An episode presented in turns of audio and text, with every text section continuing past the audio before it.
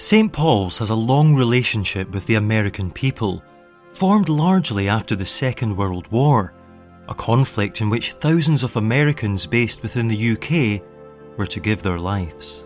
The most striking reminder of this sacrifice can be found beyond the high altar at the very east end of the cathedral in the American Memorial Chapel, a space rebuilt after being destroyed in the Blitz and dedicated in its entirety to the American dead of World War II.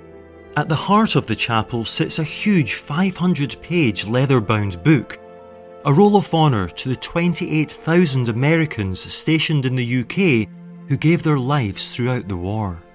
It was unveiled in 1958 as a service to dedicate the chapel, attended by the Queen and American Vice President Richard M. Nixon. While a year later, President Dwight D. Eisenhower, who as a soldier commanded the Allied troops on D Day, visited the chapel and wrote in the book with words which concluded Fittingly, this roll of honour has been enshrined by the mother country of all English speaking democracies in this special chapel of St. Paul's, once a target of barbaric attack.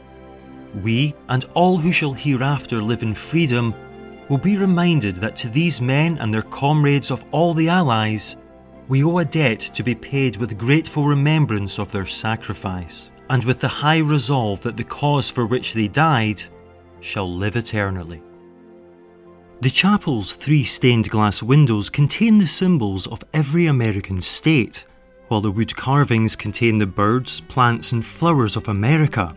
And hidden away in one panel can be found a space rocket and stars, a nod to the space program that was being developed at the time the chapel was completed.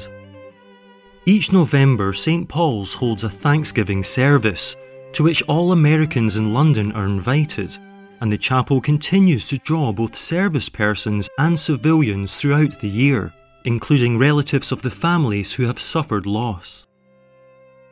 It's a place of reflection and commemoration which serves to maintain the memory of the men who came from across the Atlantic but did not return. They died so that freedom would not perish, and we shall remember them.